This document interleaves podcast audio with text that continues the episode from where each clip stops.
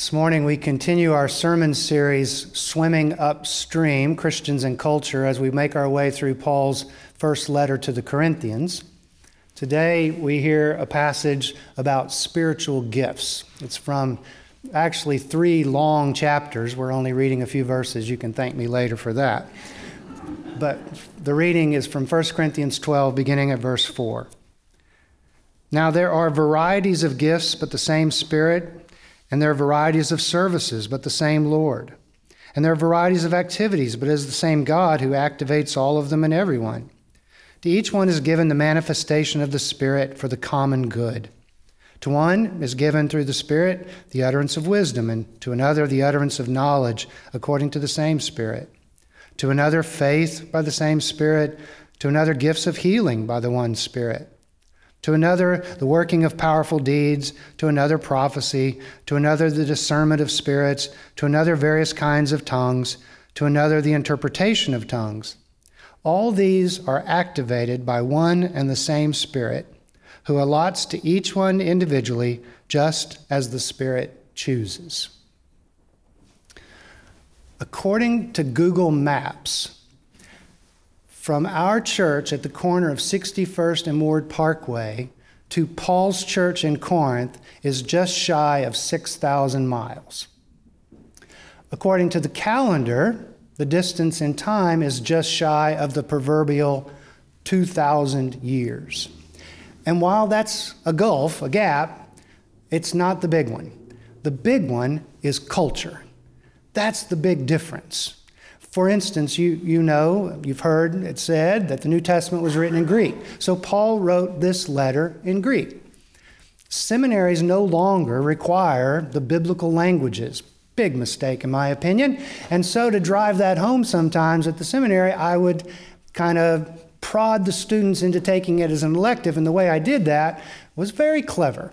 I would do a little exercise that we were used to doing. I would say, okay, you know how we always pair up and we're going to work on a biblical text. So I had them pair up and I said, now I'm going to hand out the text on, on a piece of paper. You underline key words, circle things, write in the margins, whatever you want. Spend 10, 15 minutes working on it. We'll come back together and talk about it. They were used to this, except I handed them a page of Greek. And they just looked at it. You know, they just looked at it. You know that expression, it's Greek to me? There's a gulf. Paul didn't write in English. Or how about this cultural difference? In Paul's time in the city of Corinth was the temple of Asclepion. It was dedicated to Asclepius, who was the Greek god of healing. If you were ill or had some kind of malady, you went to the temple hoping to be made well. And those who found some kind of relief or healing would pretty much by obligation get an artisan to, out of terracotta, form a copy of the body part.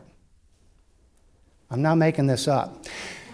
These body parts of things that have been healed, like legs and feet and hands and arms, but also genitalia, all kinds of body parts. And they posted these on the street en route to the temple you can still see the body parts in a museum there in Corinth. Needless to say, St. Luke's and KU Med do not do this. They have an, a blue sign with an H pointing the way, no body parts. There's a cultural gap between us and the text. But there's also a connection.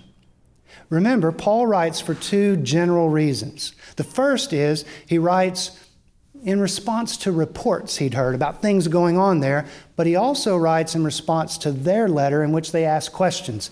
And the thing on spiritual gifts is a response to their question. They asked him because there were some in the community who had the gift of speaking in tongues, this ecstatic utterance. And they were sort of flaunting that over others.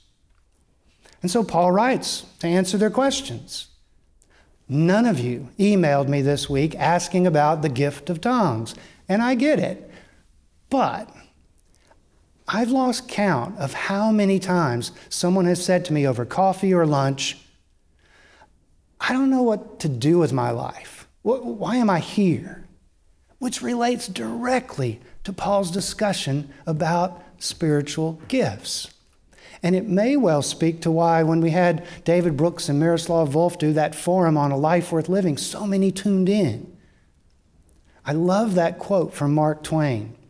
The two most important days in your life are the day you're born and the day you find out why. So, Paul is answering their questions. But as I make my way through the whole three chapters, it seems to me he is asking questions of us. Here are three that I've identified.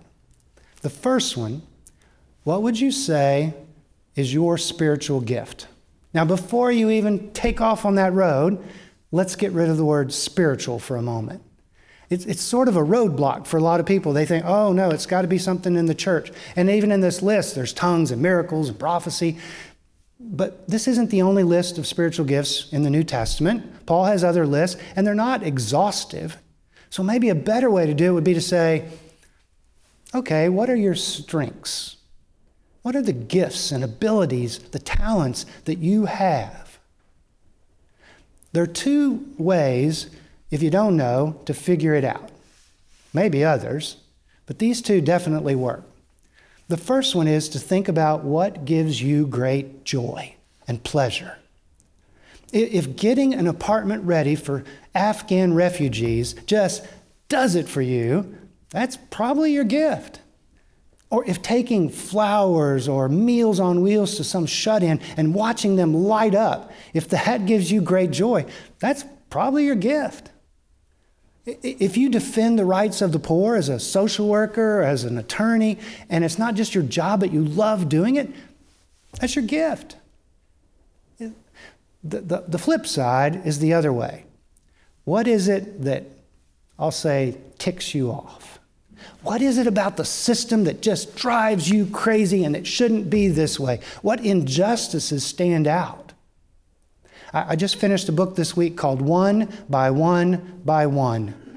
It's written by a neurologist based in Boston named Aaron Berkowitz, but who volunteers a lot of his time in Haiti. And the reason is simple. He realized how many people there who, if they lived in any advanced civilization, would not die so early. If they lived 200 miles away in Miami, that, that wouldn't have killed them, whatever it was. Do you hear it? Identify what it is that you love and what it is that you think needs to be fixed. That brings us to the second question How would you compare your gift to others? Or does your gift, does it even matter? In Paul's day, the people who had this gift of tongues, this ecstatic utterances, they were flaunting it over others. If Paul can be pinned down to say the best gift of all, he says it's love. That's what he writes chapter 13 for. Not to be read at weddings, but to say that love is the best gift. But he also does something here with the body parts. I know you can't forget those, the Asclepion, right? He does this little burlesque, it's a comedy routine. It really is, even in the Greek and, and in the English for that matter. He says, you know how absurd it would be if the foot said, Well, I guess I'm not a part of the body, I'm not a hand. Or if the eyes said to the ears, We don't need you, we can see just fine. He has this whole litany of body parts in order to say that, that everybody is needed. The thing is, though, this body part speech, it was a really common speech. Civic leaders used it, politicians used it, except the way they used it was to remind the masses that they're just toes and feet, not the head. Paul turns that upside down, shows the diversity of the body. I, I, ran across a great parable this week. In the early 1900s, there was a British scientist by the name of Francis Galton. His, his work was mostly with breeding and genetic stuff, but he had this theory of the superiority, intellectual superiority of certain people, and he pretty much had no regard for dumb folks. He just couldn't abide it. And so he did all this work to always kind of prove the superiority of other people. So one time he went to a fair in the west of England, and there was this contest. They had an ox tied up. It was going to be butchered and processed, and everybody that wanted to could pay sixpence and write on a piece of paper what they thought it was going to weigh after it had been processed. So you pay your sixpence, you write down, uh, you know, your pounds, etc. And, and Galton knew that most of the folks didn't have a clue. They, they couldn't even follow the arguments of politicians. How are they going to guess weights? So what he did is he asked for 800 people did this. He asked for the 800 ballots because he wanted to create a bell curve and just show again there's a bunch of dumb people, but there's just a few of us smarties. But then something unexpected happened. He averaged all the guesses. Now, the ox came in at 1,198 pounds. Nobody got it right, but the average was off by one pound. And this has been done over and over. Social scientists call that the wisdom of crowds. The Apostle Paul calls it the body of Christ. Everybody is needed. It brings us to the third question Did you know that with your gift, you could change the world? You can change the world. Berkowitz, that neurologist, he says of the world's population, 8 billion, roughly half, 4 billion people on the earth, lack adequate health care. Well, that's a staggering number. So then he says, you, you want to know how big it is? Let's just take a billion. If you counted to a billion, one number per second, it would take you 120 years. It's a big number. But rather than get paralyzed by the population of the world or the population of Haiti, what he did was give himself to one patient at a time. You, you, you have a gift, you really do. And you could do something with it, even if it's just one thing for one person. One person who needs a ride to medical appointments, one person whose house needs repairs or whose lawn needs mowing, one student who needs tutoring. Sometimes, if you pay attention, you'll notice that the clergy on staff here try not to call themselves ministers but pastors because all of us are ministers, the New Testament says. It means people who serve. You don't have to go to seminary.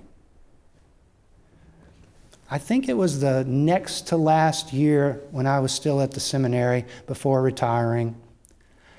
It was new student orientation, late summer day, just before the fall semester, 25 students incoming, something like that. And you, have been to orientations, you know what it's like. You tour the grounds, someone shows you the schedule of classes, here's how to register, here's financial aid, blah, blah, blah, blah. You know, all the stuff. Well, then somebody, I don't even remember who, she was going to lead us in worship. She was on staff, and she said what we were going to do, and it sounded really corny to me, I have to say. And there are some people who have the gift of corny ideas.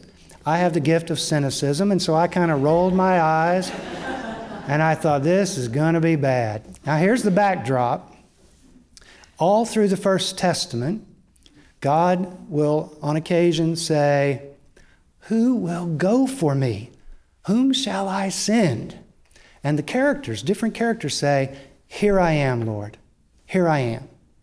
So she said, one at a time, the 25 students are going to get up, briefly tell their story of how they are being called and coming to the seminary, and they're going to end by saying, Here I am. And then we're supposed to say, There you are. And, and it, was, it was incredible. They told their story and they said, So here I am. And we said, There you are. If there's a fourth question, it's the one God's always, always, always asking Who will go for me?